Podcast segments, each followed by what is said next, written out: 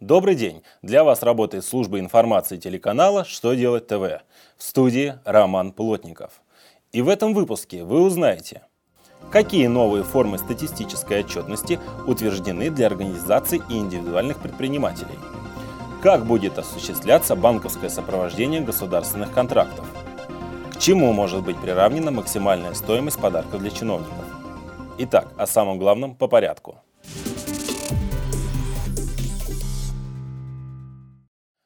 Росстат утвердил формы статистической отчетности о финансах и ценах. Некоторые из них придется сдать по итогам четвертого квартала 2014 года. Так, например, не позднее 30 марта 2015 года юридические лица и индивидуальные предприниматели, реализующие в розницу отдельные виды товаров, такие как продукты, одежду, обувь, бензин и другие, должны представить сведения о составе розничной цены и своих затратах по продаже этих товаров за декабрь 2014 года.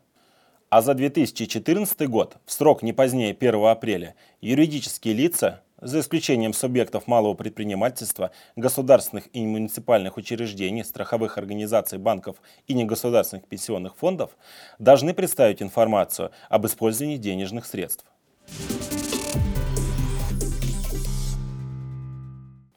Правительство России подготовило постановление о банковском сопровождении контрактов и установило правила, по которым оно будет осуществляться.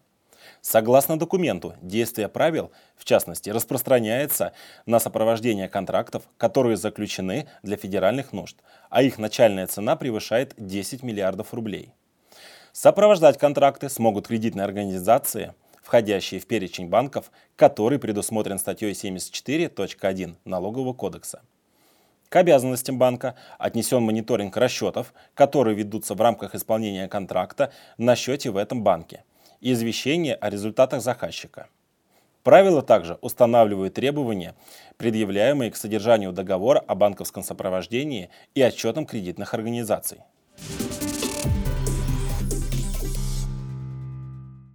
В Госдуму поступил законопроект, авторы которого предлагают пересмотреть вопрос о максимальной стоимости подарков для чиновников. Законодатели отметили, что сегодня, в соответствии с гражданским законодательством, госслужащий может получить подарок стоимостью не более 3000 рублей. Однако этот порог был установлен 6 лет назад, в 2008 году, а уровень инфляции с тех пор составил примерно 50%. Депутаты считают целесообразным установить в качестве нового порога стоимости подарка не какую-либо фиксированную сумму, а действующую в России величину минимального размера оплаты труда. По их мнению, это избавит от необходимости вновь пересматривать данный вопрос в будущем. На этом у меня вся информация. Благодарю вас за внимание и до новых встреч.